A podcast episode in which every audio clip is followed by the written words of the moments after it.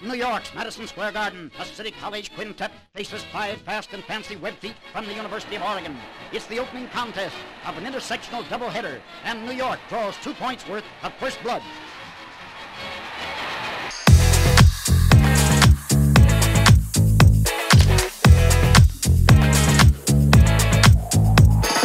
Guys, it's back again. The old man game. We are here. We listen, this we're just testing in the waters right now, okay? We're putting our feet in, we're feeling stuff out. You can't listen, especially guys at our age. You can't just explode out the bat because what happens, you wear yourself down and it's done in 10 minutes. We're here for the long haul, so we're going to start slowly but surely. If you love the first episode, you're going to love what's going on here. Remember, Iron Man 2 sucked. And at the end of the thing, it finally figured stuff out. So, Jon Hamm, Brandon Rahbar, uh, we are the old man game. I, of course, am TV's Jerry. You're very, very welcome. Yeah, we're going to talk about basketball. Yeah, we're going to talk about the Thunder. Yeah, we're going to talk, but we're here just to hang. So, hang with us. Uh, if you're on the live broadcast, we do have some private chats. I don't know. Maybe we don't. I don't know we could have a fans only by the end of this damn thing. Who who knows? Because it's it's crazy. But no Oklahoma City Thunder game tonight. But it's going to be a very very busy week coming up. Two against Houston, two against Minnesota, and this whole mini series thing that's going on, sort of a baseball feel. And and Brandon, I think you were on today with Daigneault and uh, some of the players, right? So I just want to get to you real quick. What are they thinking about, like the NBA setup and how it is with the the new miniseries stuff? with Daigneault, it's it's funny. He does look at it that way. He always looks at the second game. It seems like he has fun with it because he can make those adjustments and see what they did wrong the first game and improve the second game. And you saw it with the Clippers back to back. The Thunder played much much better in the second game than they did the first game. If that continues, I mean, obviously small sample size. We'll see what happens with the Rockets and with the Timberwolves little back to back series. But it, it could be a good sign for the playoffs with Daigneault. I mean, whenever that is. I mean, we're not talking anytime soon, but eventually this Thunder team will be back in the playoffs, and hopefully Daigneault will be at the head of the team. And if so, I mean, if he's a guy that can make adjustments from one game to another, that would be improvement over some of the past Thunder coaches already. I mean, hmm. Jon, I mean, let's start talking about these miniseries. I wonder if this is going to become more of a thing going forward. I mean, obviously, this year it's largely COVID related, but I, I kind of wonder if they're not going to do that a little bit more going forward. And I've heard some of the reasons in the past, like, you know, how do you sell tickets? Uh, teams struggle on like a home home to home back to back on on consecutive nights. Uh, how do you sell tickets if you have a Houston game on Monday and Houston game on Wednesday? You know, and, and uh, the same thing, you know, fr- uh, Friday and Saturday with Minnesota. The NBA is going to have to continue to get creative on cramming 82 games into the schedule and eliminating or reducing back to backs, I should say, and reducing four games in five nights and reducing travel. And this might become more of a thing where yeah you you come in and, and you do a, a, two game set against an opponent you know save a save a few miles of travel along the way. I love the idea of maybe these eastern western matchups you put them back to back and you never see them again. Wouldn't you love to put indiana like the shriner circus and just stick it on a friday and a saturday night bring in a bring in an elephant ride at halftime and just yep. be done with the whole damn thing by the end of december. I, I actually i think is a, a decent idea. Just it just makes for strange bedfellows because we saw it uh, earlier this uh, year. You're playing really close with the team. Uh, I think the Pelicans, whenever the, uh, the Oklahoma City Thunder played them on New Year's Eve, just trash. I mean, I think season low, seven points in the fourth quarter. Uh, they were warming up their cars trying to get the hell out of there. And then, you know, a couple nights later, next thing you know, they beat the Pelicans. This team is just weird. And I expect a lot of that this week. I don't know what to expect out of Houston. Uh, they have been winning. And, and listen, they finally got rid of their baggage. Uh, that didn't want to be there, which th- that's working out for the Nets. Everything's working out for everybody. It seems like but uh, Oklahoma City and Houston, I'm telling you, I like this Houston team a lot, Jon. You were talking about Chris Clemons, right? As as the guy that he didn't want to be there anymore. That's the guy Houston got rid of and made everything better. I did not know that Chris Clemons was so upset. I was talking about the other guy, the beefier guy. I, I forgot his name. He didn't. He didn't play tonight, but the beefy guy that used to play in Oklahoma City. Uh, yeah, I, Here, in honor of the old man game, let's just take a moment and recite every old man player that has played in OKC. Uh, Nazr Mohammed. I'm just trying to think of the beefy. Obviously, I'll go Robert Swift. Uh, I'll go uh, Nenad Krstić. He had some beef mm-hmm. to him. You know uh, what? Krstić should have played tonight. Hold on. He should have played yeah. for the Nets tonight. Everybody, I mean, if Harden wasn't going to play, Chrissy should have been in there. I'm sorry. Go ahead, Jon. No, I, look, the Wizards could use some help right now. They are down several guys. They're getting a bunch of guys back into shape. They could use a Nenad Krstić right now. And if, if you need a chair thrown, I mean, you could always have Nenad Krstić around. Um, how about Ryan Bowen? Remember, Ooh. you may not. This is a deep cut. This is not really an old man thing. This is just a deep cut. Ryan Bowen, the former Iowa forward, played with the Rockets for a while, uh, bounced around a couple other places. I think he played one game for the Thunder. Oh my gosh, who just came back to the uh, coaching staff for the uh, Blue? The oh, the point guard that was going to that was better than Russ there for half a oh, year. Eric, Eric Maynor. Eric. Eric. yeah, that's uh, great. That's great. That, that's a good one. BJ Mullens. He bought me Whataburger one night. Randomly, randomly ran into BJ Mullens when he was in Oklahoma City Wow. I was wearing like a Thunder shirt or something. It's like, hey, let me get your let me get your Whataburger for you. I was like, sweet. So I feel like I owe him. I got to give him a shout out. Here we are, like ten years later. So whenever he went to pay the cashier, did he actually connect? Or, or did he was he wide right? Did, did it come up short? Like how, how did that transaction work? well, it wasn't. You know, it wasn't DJ White because he wouldn't be able to eat because he always had that jaw problem yeah, his, his jaw was wired shut. hey, we do we do have a comment here from from uh, from Derek. Cole Aldrich was thick. that's, that's, a good to, choice with multiple this, C's. To this day, I still hate Cole Aldrich because he came into Lloyd Noble and just dominated the Oklahoma Kansas game. That uh, Blake Griffin was absent because he had had a concussion. Right, I think I remember that like 16 rebounds or something. And I always get so mad, one, because it's Kansas and I hate Kansas. I hate yeah. Kansas more than I hate my ex wife because at least my ex wife slept with me. Uh, but I hate Kansas. And Cole Aldrich had all those rebounds. And I said, there's no damn way that Cole Aldrich would have had all those rebounds if Blake would have been in there. So there's my OU basketball homer moment. Sorry. Yeah. I mean, look, it, like him, Jerod Haase is also on my on my list of Kansas players that I just never could I just couldn't stand. Do you really want to go? I'm upset about 1988 and Danny Manning. Personally. Don't get Jerry started. Don't. Oh, oh. You you just said the trigger word there, Brandon. Uh, is that was that the year? Was that the year? I. uh, rest in Danny's peace. dumbass is doing. He's doing a commentary now. Like he's in he's in a hole somewhere asking people questions because he couldn't get it done at Wake Forest.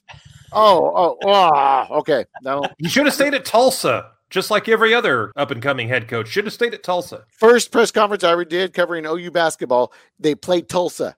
Danny Manning's lanky ass comes in there and breaks the table. I told you the story. he sits at the, he sits. Okay, first of all, like he hasn't been six eleven all his life, right? Right. He sits yeah. at the table, you know, like moves up and stuff, and like starts to get loose. And he's like, "Oh, did I do that? Yes, you monster. Yes, you did that." so Danny Manning pulled an Urkel. That's amazing. I almost walked out and quit. I'd be working at Whataburger right now. well, you might run into BJ Mullens. Absolutely. Um, That's right. I, I, I, already forgot what your question was before we started going off on an old man tangent. How about the Rockets?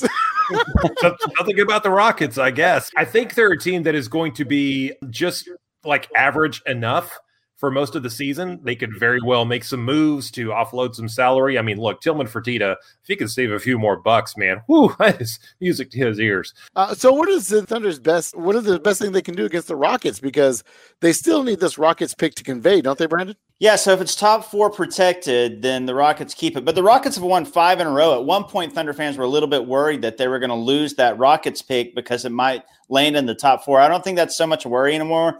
John Wall looks pretty good. I mean, he looks like his old self for the most part. Victor Oladipo looks good. Christian Wood. You know, these guys have been injured a lot and they've won five in a row, but they've been beating up on some pretty soft teams. They haven't had any really solid, good wins. They have been beating up on some soft teams, like yeah. a team, I don't know, they gave up 147 in regulation. Maybe a yeah. team like that. Yeah. yeah. Not like they're coming up against the Vibranium anytime soon uh, against the Thunder. The Thunder gave up 150 points. Yeah, you know, it's a win-win for the Thunder. If they lose, lose, that's a win-win. If they win, win, that's a win-win. If they win, lose, that's a win-win. And if they lose, win, that's a win-win. Yeah, because it's all it's about like a the casino. Even when you lose, you win at whatever casino. yeah, no, you don't want your kid going to college anyway, do you? Every time you push that little button.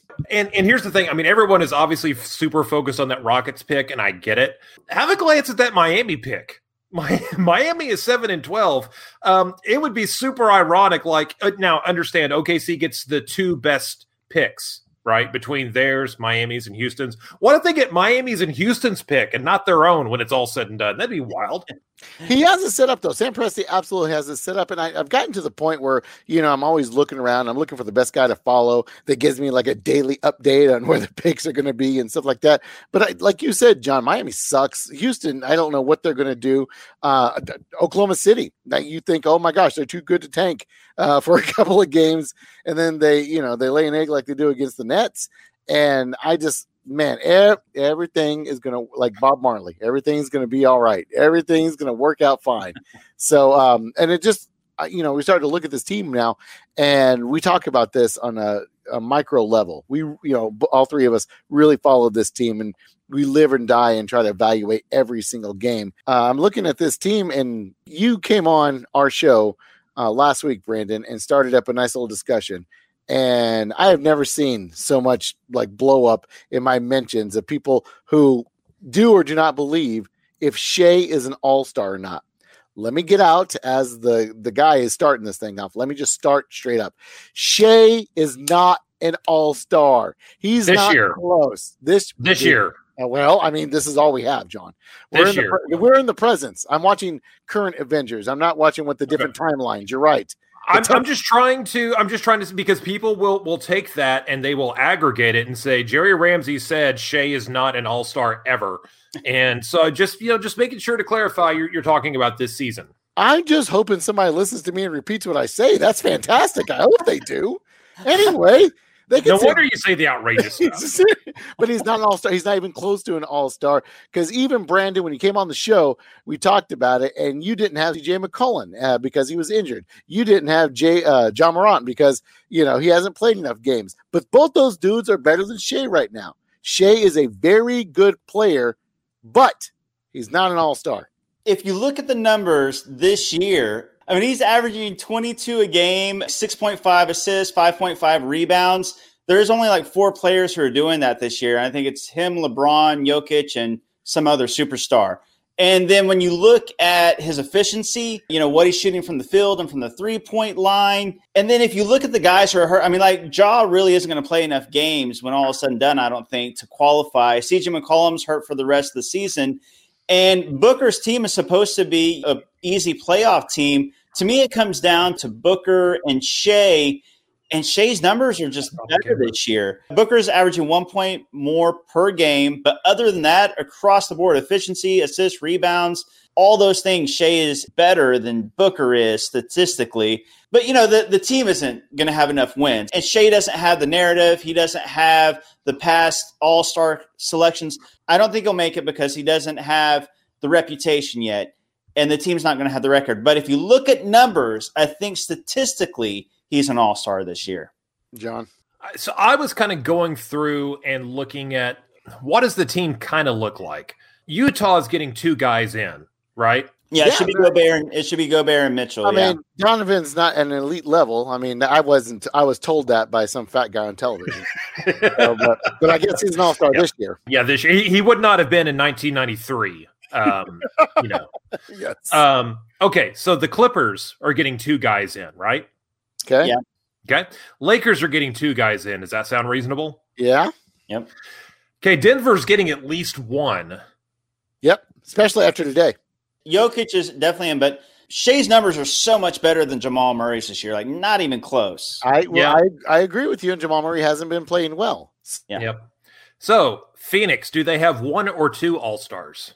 Oh boy. Or none. I mean, you would think Devin Booker's going to make it. Chris Paul made it last year, but CP3's numbers just aren't there this season. No, good call. Yeah. But but he Yeah. is CP3. He is CP3. So uh, I think uh, Portland is getting one in. They might have gotten two if things would have held up, but I think they're getting one, correct? Yep. Okay. Golden State is getting one. For sure. Okay. Uh, it's a popularity contest, and, and that dude's always popular. And then after that, I mean, that's when you start. I, Doncic is going to be on the team. Yeah. You know, where, where, wherever Dallas Dallas's record lies, he's going to be on the team. Is Um, Zion going to be on the team? That was going to be my next question. Yep. That was going to be my next one. And I think this is probably, Brandon, where we start having this sort of Shai versus Zion conversation because Zion obviously is the hype. And Right. so he is going to garner a lot of the attention and, and everything that Shai probably will not. Yeah, I agree. When it comes down to popularity and name recognition and all those things, I don't think Shai makes it. I just think that statistically he deserves it, but I don't think he'll make it based on name value. I agree with that. Okay, so all this to say he's not an all star. Uh, Shai is not, not an all I think he is. I think he is. Look, check back next year when he is playing with Jonathan Kuminga and Cade Cunningham. Oh, his numbers are going to fly off of the screen, man. And I hope, that's I hope not. I'm hoping he's distributing the ball and he doesn't have to put up all those numbers. Hey, and and here's the thing about him. If Shai wanted to go out and drop 28 a game this season, I think the door is open. I think it is very much there. If he if he wanted to do that, if he wanted to say, I'm just going to pick a phrase out of thin end here. Now I do what I want. If he were to say something like that, I think the dude could drop 28 a game. But I mean, we have seen this all season. He is not imposing. When I say he's not imposing his will, I mean like uh, to the to the detriment of the team. Right? Right. He is very much everything is coming within the flow of an offense, which is again something really weird for a lot of us longtime Thunder watchers to really understand. I think that his game lends to him not getting the All Star recognition. Okay, how about this? Let's throw this out here. And this hasn't been asked, and this is a, a fun little fantasy question. Is he ever going to score 50 in his career? Will Shai ever score 50? My answer is no, right off the bat, because obviously I hate him. But uh, I think I, don't. I just I don't think his game lends to it, and by I mean his game, I, he's too unselfish. For he does good look for the good basketball play. Um, that's probably about right. Although I will say, in that Brooklyn game, I was encouraged that he did sort of take command of the offense, so to speak. And by the way, Brooklyn was like throwing double teams at him, and he was just slipping through them, just knife through butter. So maybe this is an evolution type thing. I, I believe he has the ability to do it. I believe he has the offensive versatility to do it. Like you say, it's it it, probably is just not his mentality. And also, you know, uh, th- this team is probably going to not really be in a position that necess- necessitates uh, a night like that. But you know, uh, I don't know. That's a very long-winded answer. I'm going to let Brandon make it sound a lot better. Yeah, I, I agree with both of you. I think it comes down to does he want to or not. When you look at his shooting numbers from the field, from the three point line, and his free throw rate now, like advanced stats and his true shooting percentage, all those things line up and say if he wanted to shoot it 30 times tomorrow night, he's going to score 40 points. He could do it pretty much any time he steps on the court this season because his true shooting percentage lends itself to that. He can do it. But like you guys said, he just doesn't want to. He's always going to make the right play. A lot of basketball players, you know, if it comes down to, hey, he's got 38 points, they're going to shoot for that 40th point. Shai would rather dish it off to an open guy rather than go one on one against the defender because that's the better shot. I mean, he always wants the right basketball play.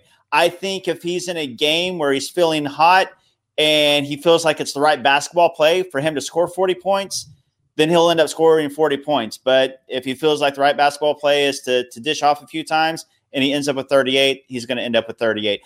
I think he's so young. He's 22. Eventually, he'll hit the 50 point mark in some game. But maybe it'll be an overtime game. Maybe a game where he just can't miss from three. But I think it'll happen. a lot of this too, I think, goes to Mark Daigneault and sort of the system that he has put in place. Right now, as we all know, as we've seen throughout NBA history, there have been these these good work hard, play together type teams that tend to exceed expectations, and then someone either comes in at a star level or evolves to a star level, and that goes out the window. Yeah. Right. So, but for now, I I think that Daigneault is is putting in or is or is teaching this sort of philosophy that Brandon sort of described for the better of the team and making your teammates better and not forcing things because this this team rarely forces things, right? Unless there's like, you know, four seconds on the shot clock and someone's got the ball in their hand, or if it's Hami with 18 on the shot clock. That's the only time you really see things being forced. Or Poku, uh, whenever uh, he loses his dribble and just says to hell with it. It's uh, we've, we've, seen that quite a bit. Uh, we will listen. We'll talk to we'll talk about the Thunder and we'll circle around. Start talking about some of these younger guys. Obviously, Maledon had a great uh, game the other night. Uh, I, I will do my usual two or three minute uh, stand up routine about Poku. Uh, but I want the old man game. Listen, all three of us tonight have to appreciate a couple things that happened over this weekend. First of all, I think we're fresh off of, and I'll be very honest with you. Uh, I did not get to see. I haven't seen the. I've seen some highlights of the uh, Nets and Wizards game. This was the game that everyone wanted to see with KD and Russ. There's true salt there. The Nets Wizards tonight, John. We've been waiting on that Russ KD thing, and when the 30 for 30 comes out, I'll be damned if tonight's little highlights of what happened is not going to be included. As we know, after KD left OKC, whenever the Thunder went up against him, it was always competitive blowouts, right? I, yep. That first time when KD came back to OKC, that was the closest blowout, I think, or the most competitive blowout I've ever seen. Um, because the Thunder just kept fighting. They were just they were punching up. Uh, they were Ant Man punching up at at uh, Thanos, right? Um, so yeah, I mean that's what that's what that game was. So we have been looking forward to this. There was this stretch for a while whenever the Thunder and Warriors went up against one another, it was a blowout one way or the other. I mean, even when OKC, like, you know, got Paul George and Carmelo Anthony, and they would go beat them by 20, and it's like, what is it? They figured it out. They've they've cracked the code. They're going to take down the war. Uh, well, they could have maybe. Brandon, tonight, just watching however you watched it through Twitter, if you actually got to see some of the stuff, as a former Thunder guy, you have to watch that game and just like, uh, yes, we've been wanting this forever. Yeah, no, it was so much fun to watch it. It was Russ versus KD, and I love that James Harden set out tonight because they were kind of on equal ground tonight. Russ had Beal, KD had Kyrie Irving, so it was kind of equal terms. And Russ was the best player on the court tonight. It was so much fun to see.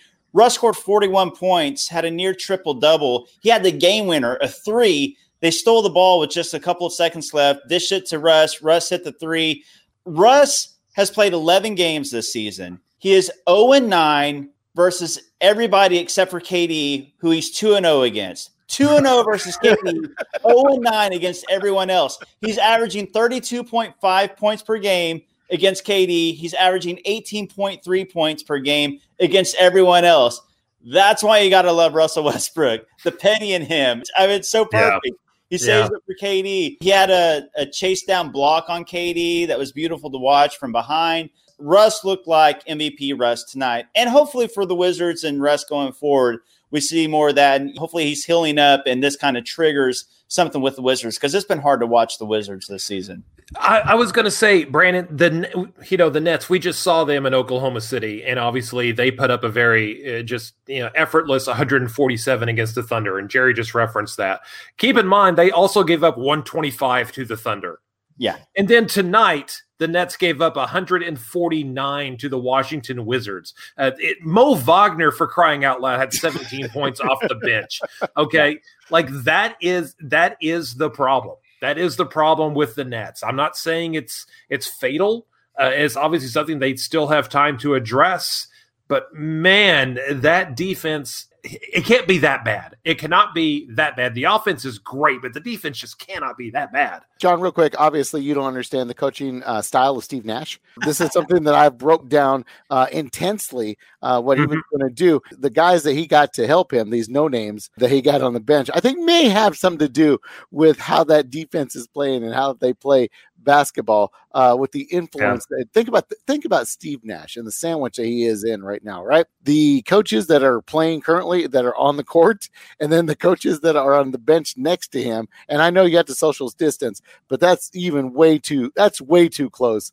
I'm not going to say bad coaching, but a certain style for a first year head coach to figure out. Brandon, I was just going to say since the James Harden trade, the Nets have the number one offense in the league and it would be the number one offense of all time if they kept it up. Also, since the James Harden trade, they have the worst defense in the league, and it would translate to being the worst defense of all time if they kept it up. Literally the best offense yeah. and the worst defense. I wonder if you go back and look. I need to look at D'Antoni on Basketball Reference, and just to see his teams throughout the years, like how they how they were like that. I would love to see. Yeah.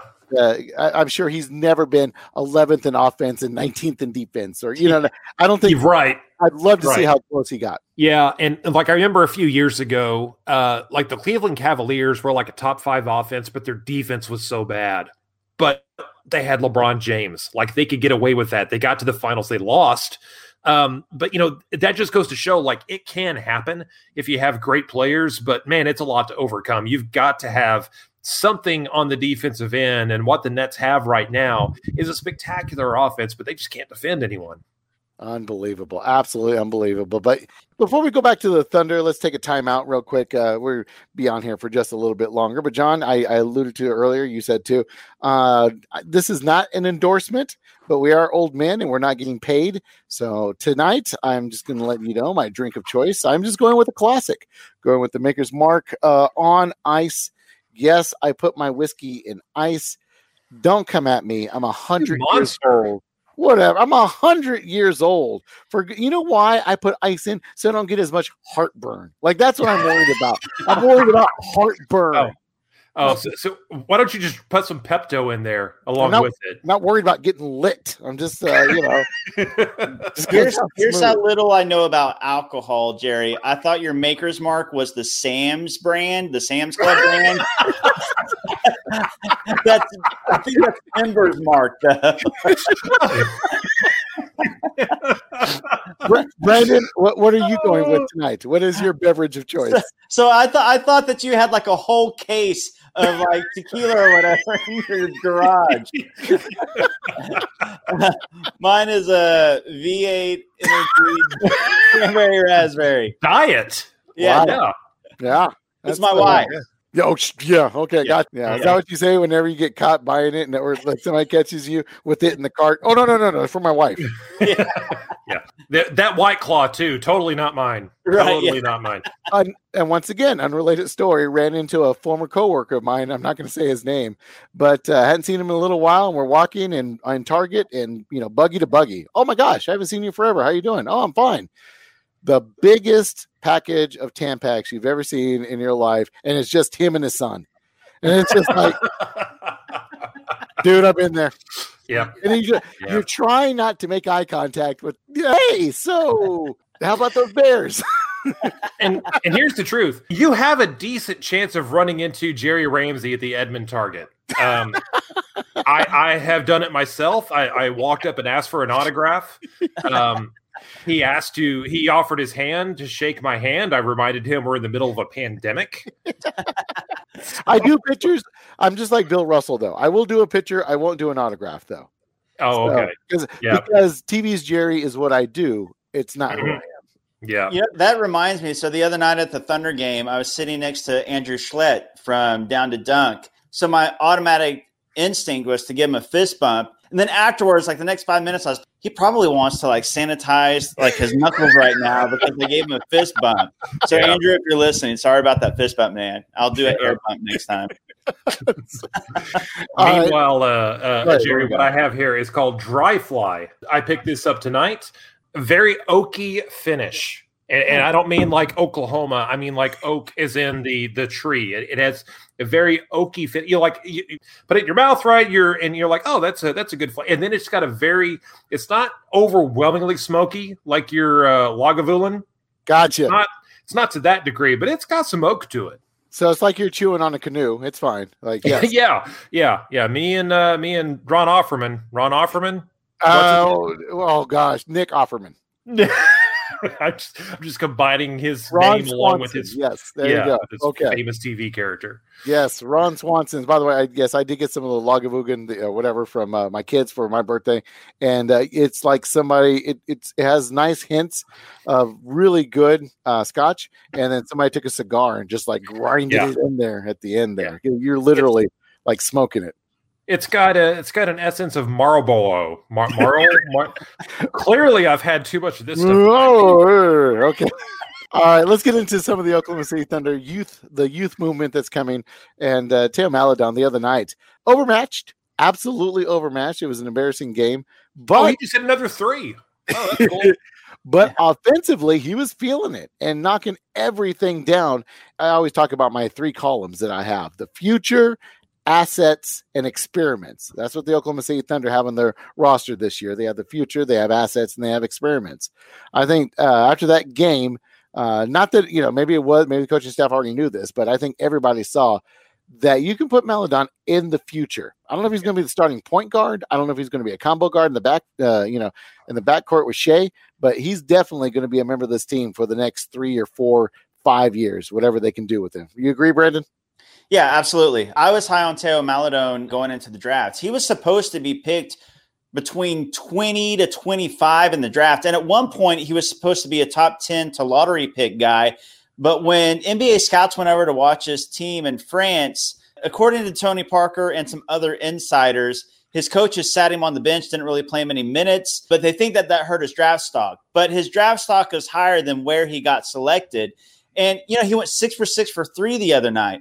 That ties an all time NBA record for most made threes by a rookie without a miss. And really, he was a toenail away from going seven and seven. He really hit seven, but his foot was over the line on one of them. I think it shows the difference between when you're running the offense yourself and you're shooting threes off the dribble and creating your own shot versus catching and shooting along Shai and Dort and those guys and the shots that they can create for you. I think that this shows that Teo is a good shooter.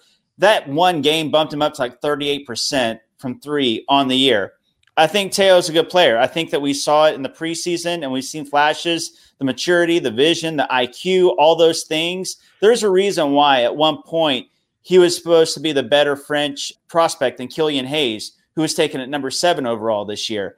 I think that Teo is the real deal. I think he's going to stick around. 19 years old. I really like his ceiling and I like even his floor. His floor is nice because of that IQ and, and the skill set that he brings, obviously, to the table his floor is great, his ceiling is great, but he uses European uh, plugins, so you can't get anything to work sometimes. By the way, whatever happened to that bum Killian Hayes anyway? Uh, what, mm. what, a disappointment that kid's been. Where did he wind up? Oh, I'm just wondering, like, is this a Sam Presti thing? Is he like, hey Tony, yeah, I, have I've heard you got a bunch of scouts coming over. Can you just like not play Theo tonight? I, I, just I just wonder. I just, I'm just throwing it out there. I'm that's what people do these days. They don't actually have facts. They just have ideas and they just present them as what if. I'm just I'm just saying it out loud. I'm just saying this out loud. uh, Jon, I want you to do uh, your job a little bit. So I know you've been heavy uh, on the booze, but let's figure this out real quick. Uh, we know that Dort is the best uh, contract in the entire NBA. I mean, I, I don't know that, but I'm going to say it out loud, uh, and I'm going to say it with uh, you know with some gumption because I, I, think it's true. I can't you know who's more productive uh, and with a, b- bigger future than this kid with the amount of money he's making. Then you talk about taking Teo. Uh, what 34th is that what he was taking? I know he was second rounder, but like 34th. Can you talk to me about the payroll here in the next couple of years? If Teo does end up being a guy who's a major minutes guy and possibly a starter, Dort's already solidified himself, I think, uh, as a starter for the next couple of years. Uh, the way he's done it, you're still not paying these guys anything. I mean, is this just a, is this just a coup? that the Thunder are going to have for the next couple of years, where they're going to have trouble hitting yeah. the damn uh, salary floor because they're getting such great bargain bin movies yeah, I honestly don't. So, first of all, I don't think that's going to be an issue. I really don't. Um, because I think that Sam Presti will use everything as an asset that he has available. And like money under the salary cap is an asset to, hey, you need to dump a contract, just attach a second round pick to it. We'll be more than happy to take that off your hand. It's like when you call City of Edmond and call for big trash pickup. Yeah, just put a second round pick at the curb. We'll pick it up Wednesday, right? Um, so I mean that's that's the number one thing. Number two is that some teams have fallen short of the salary floor in the past, including the Dallas Mavericks. The guy, you know, the team owned by the big loudmouth billionaire type guy that gives people money to make things. I, I forget what he does exactly, but yeah, yeah, like the Mavericks failed to hit the floor one year. I think Denver fell short one year. Like it's not the end of the world um, just things just don't line up and you don't spend enough. And so then you take that difference and you give it to the guys already on the team and they get a nice Christmas bonus, uh, not a Jelly of the Month Club type thing. They get an actual like financial bonus. So, so anyway, I, I, I say all that. We come back and talk about these contracts. The way they're structured, they're sort of like first round contract rookie scale contracts. They're structured sort of like that, and they're going to be below market value. And that's just like any first round pick. Yeah, I mean it's it's nice to have that because that is even uh, that's that gives you even more room to work with if you need to you know, collect another prospect by taking someone's bad contract off their hands because these guys are making, you know, one, one and a half million dollars and not the 10 to 12 they probably should be making, you know, under a normal market. And that's Brandon and I talk about that. I mean, this is going to be maybe for the next couple of years, we're going to have more Trevor Arizas or we're going to have guys that are on the team, but uh, aren't on the team. So, like I said, I think that's a coup for Presti, but at some point you can package a couple of these guys and you have maybe you can overspend and get a guy in Oklahoma City that might need to get away and, get to somewhere else and be able to be productive for the Thunder, don't you think? Yeah, the great thing, like Jon said about this Thunder salary cap and the roster moving forward, with all these guys on rookie contracts, besides Shai when he gets his extension, which is probably going to be a max extension at this point, everybody's going to be so cheap they have the option, like Jon said, to take on salary dump it. Or let's say for some crazy reason, Shai continues to rise and get better and better. And then let's say they get Cade Cunningham. They pair them up and they look like they're already a playoff team next year. And then you get a 2022 guy that's that's a stud too. All of a sudden, you still have a lot of salary cap room. If you wanted to, you could throw a lot of money at a star and say, hey, Cade is on a rookie deal this 2022 pick is on a rookie deal. Shai's on a max. Put you on a max. Then you got role players like Dort and Bazley and Teo Maledon.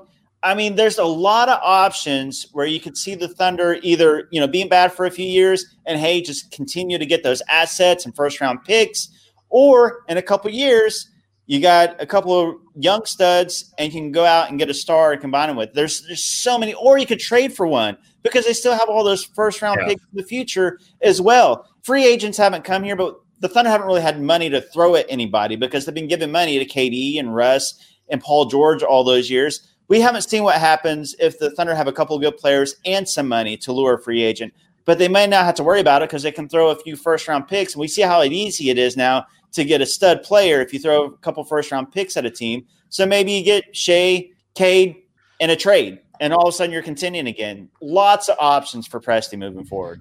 I do like Shai Cade in a trade. That needs to be a T-shirt. Good, right? Shai Cade in a trade. Is, is it too late to change the name of our show? Yeah. well, it would be every time we go Thunder Heavy, we'll just go Shai Cade in a, in a trade, yeah. right? Because it's right. sure as hell not going to be Marl Marl Marble. Marble. Marble. My mom, my mom spoke Cool Filter King, so I mean Marble. we never did do Marble Lights or Marble Reds. So we're about to get into a little bit of WandaVision in just a second, but just a, just a touch, just a dash of Poku, just a, just just a, just enough because we've been talking about oh, and the future that you know you used your time stone there, Brandon, to take us to the future and uh, tell us what was coming. Not in one of those did you say anything. Oh, you know, and role players like Bazley and Dort and Poku. Ah, that didn't come out of your mouth there. So I understand that you are. You listen. You are the positive guy of the three of us, right? You're green. Jon's yellow, and I'm brown. But still, point is, you are the positive guy. So by all means, please tell me the improvement you've seen in Poku for the last couple of games. I do true. okay. And I what's funny is I thought about throwing his name in there. Like I had the thought. I was like, I'll just move on. We don't know. I, am not positive enough to throw him out there yet, but it's possible. I mean, he's still the youngest player in the NBA. He's seven two with shoes on. We see the rebounding. We see the block shots. We see the vision. We see the passing. I mean, there are tangible skills that you can see on the floor. Now, we see the bad turnovers. I mean, he doesn't just turn the ball over. When he turns it over, he makes it count. He's not just going to like just cough up the ball. He's going to throw it off his own rim and hit his own player in the head or bounce it off his foot. But I mean, that just makes him all the more endearing and lovable, right? And you know, the, the shooting hasn't been great, but it has been better since he got a concussion. has been a lot better. So, you know, they kind of knocked him correct. And listen, he said it himself in one of the media calls. He says, I know I can shoot. My coaches know I can shoot. My teammates know I can shoot. I believe in myself. I'm going to continue to shoot. Now, the fans may not believe it, but he and the coaches and the team does. So I think that he has the skill set. I think that he's raw. I think that he's unpolished. I think he has a lot of improvement to do. But I see why Presti swung for the fences. And it doesn't matter if he's bad this year. It doesn't matter if he's bad next year. But when they have Shai Cade in a trade three or four years down the road, it'll be nice if Poku, you know, at 23 years old, is a contributor, and that's really possible. Jon, look, I'm still on the Poku train. I know it's hard to see. I mean, if you went back to rookie year Dirk Nowitzki, there's no way. And and let, let me pause. I'm not saying he's going to be Dirk Nowitzki. Okay, I'm Jon just saying.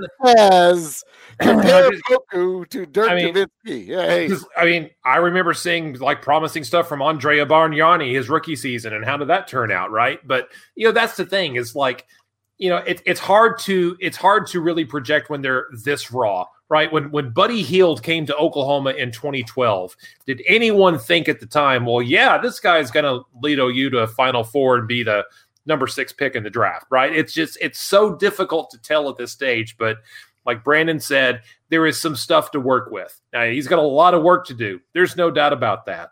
Um, if this were baseball, he would be down in double A right now, maybe even A ball, trying to figure things out. But it's a different system and, and he's and he's learning on the job and we, we kind of get to you know we, we get to go through this with him right it's he is he is learning all of this in a very public spotlight right thank goodness no one follows me around at work and sees all my mistakes on a daily basis that's funny because everyone hears mine uh, so four home games this week jon does he shoot a free throw oh man um I so it, I, have had two scenarios here. I, brought up one on OKC Dream Team. What happens first, a Poku free throw or a Maledon block shot? And we haven't seen either one of these things yet. Uh, the other scenario, do we see a Poku free throw attempt or it, my kitchen gets finished, which has been under construction for over a month? feels dicey. Feels dicey. I, I don't I don't think he's getting to the line anytime soon, Jerry. I just don't. I, I got the kitchen on that one. Uh, Brandon does he does he shoot a free throw? I week? believe highly in the law of probability. And just the law of probability says that he is eventually going to shoot a free throw with as many shots as he puts up. And as out of control as he looks on some of his shots, yeah. he's just going to accidentally run into somebody while he's shooting. And they're going to give him free throws for it. Right. So I think, yes, I'm willing to say he is going to shoot a free throw sometime in the next four games. He's got to. I can audibly hear him think when he drives the lane sometimes, no. Like I saw there was Phoenix and Ayton where it's just it's a clear it's just him and Ayton one on one and he has a little momentum in the dribble and you could just see that sucker slam on the brakes. no, no. I listen, unless Daigneault sticks him at the line for a technical free throw, this is not the week that Poku will be shooting a free throw. So that's where we are right now. It will happen eventually. No NBA player that plays this many minutes finishes the season with zero free throws, right? It's it's going to happen at some point. Oh, okay. I, I, I, tell my wife too. It's going to happen eventually. we no one goes this uh, long without it happening. So, touche. WandaVision.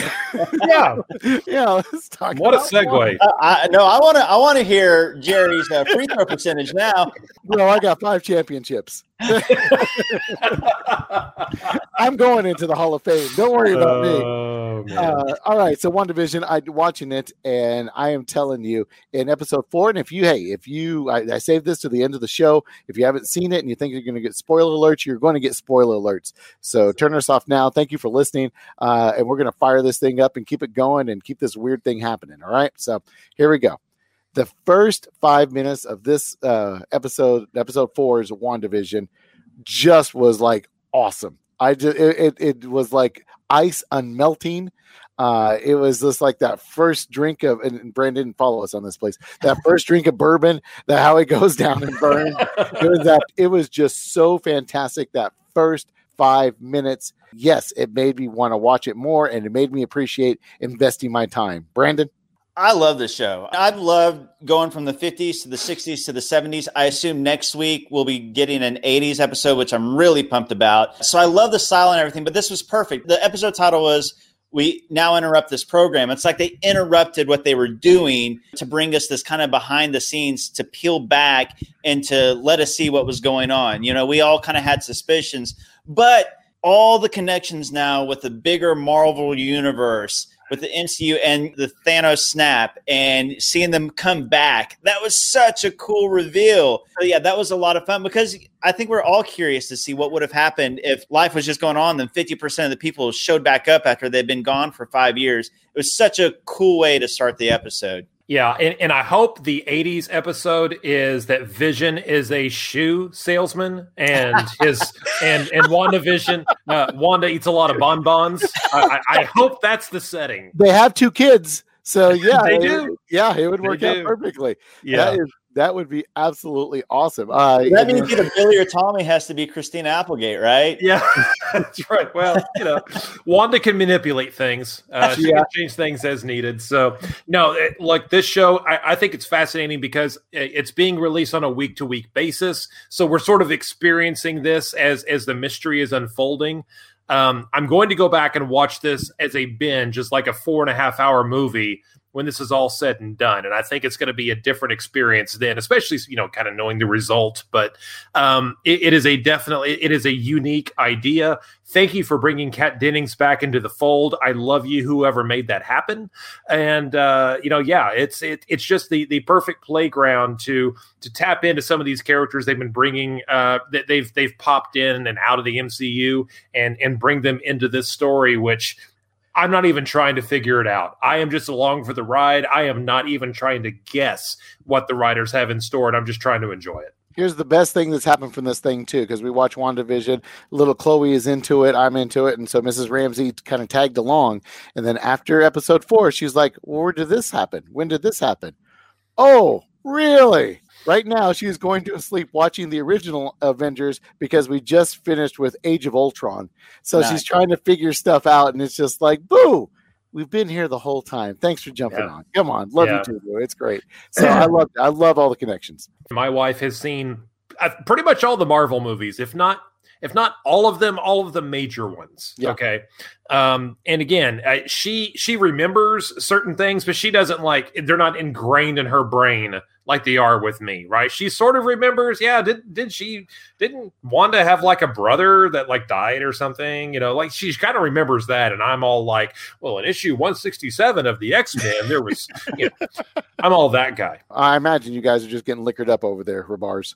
Yeah, no well, I watched the drinker. Uh, and she she's really into WandaVision. I got her hooked on, and she is actually more curious. She watched the first Avengers with me. That's one of the first movies we ever saw together, but she never watched any of the other ones. Now she's really into to Wanda and Vision and this storyline. So she wants, and I told her Jimmy Woo was in Ant Man and Wasp. I told her that Geraldine slash Monica was in Captain Marvel. So she's kind of curious about all these other movies. She hasn't done what your wife has done yet. She hasn't gone back and watched them, but she's curious. We did go back and watch though, but you know, when Vision showed up there for a second with his head looking all funky. Yeah. Wondering what that was. She's like, is he dead? And, you know, and they mentioned that in this episode. We just YouTube the five minute scene where Wanda or a Scarlet Witch had to kill Vision. Yep. So Brandon on Disney Plus, I think I think the show is called Marvel Legends. I'm not sure, but it's going to be a thing that they do. They're like recap episodes, so they have like a five to seven minute episode about Scarlet Witch. Nice. They have one about Vision that covers these these highlights. So that's cool. Cliff Notes for Nerds. Nice. Yeah. I like it. Yeah. Guys, thank you for joining us. Thank you for listening. Uh, appreciate it. Uh, we will get uh, a bunch of schedules out there for whenever we come on again. But uh, once again, the Old Man Game thanks you. Uh, subscribe to our Twitch. Follow us on Twitter uh, at Brandon Rahbar. Is it just that simple? It, that simple. Yeah. If you can figure out how to spell my name, I mean, that's the difficult part. R A H B A R. Okay. And then at Jon Z Hamm. Close enough. Close enough. and of course, I am at TV's Jerry. Thank you so much. We will catch you next time.